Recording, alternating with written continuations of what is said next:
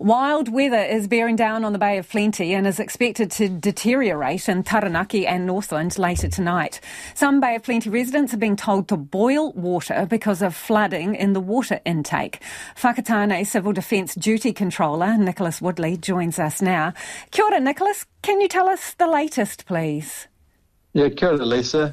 Um, yeah, so we've still got uh, Ruatoki um, cut off. It's uh, the roads into the valley are uh, impassable due to flooding, um, which is meaning that we can't get to the water treatment plant to do the testing that we need to do.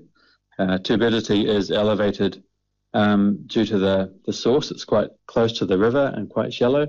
Um, and so we've put that, that uh, precautionary for water notice.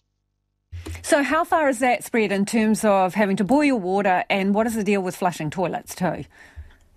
Oh, everyone in, in, in, the valley run their own systems. It's not a reticulated system, so um, that would be that would be fine. It's not a overloaded system. We did have problems in Whakatane itself uh, earlier today with um, recommending people not to to minimise the use of the wastewater system, but that problem's eased uh, as the rain hasn't been very um, heavy today.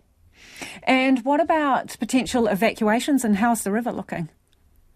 Oh, the, the river's looking um, pretty good. It's starting to drop, which is great news.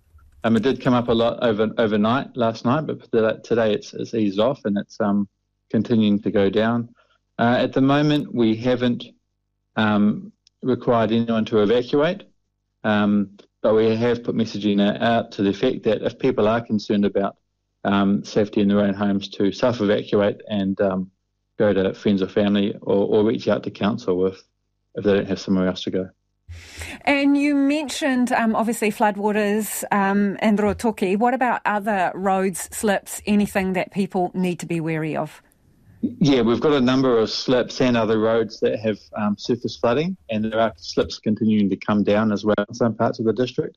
So we are just recommending people to, to drive with caution and just to be aware um, that they may encounter these things uh, on, on the roads unexpectedly.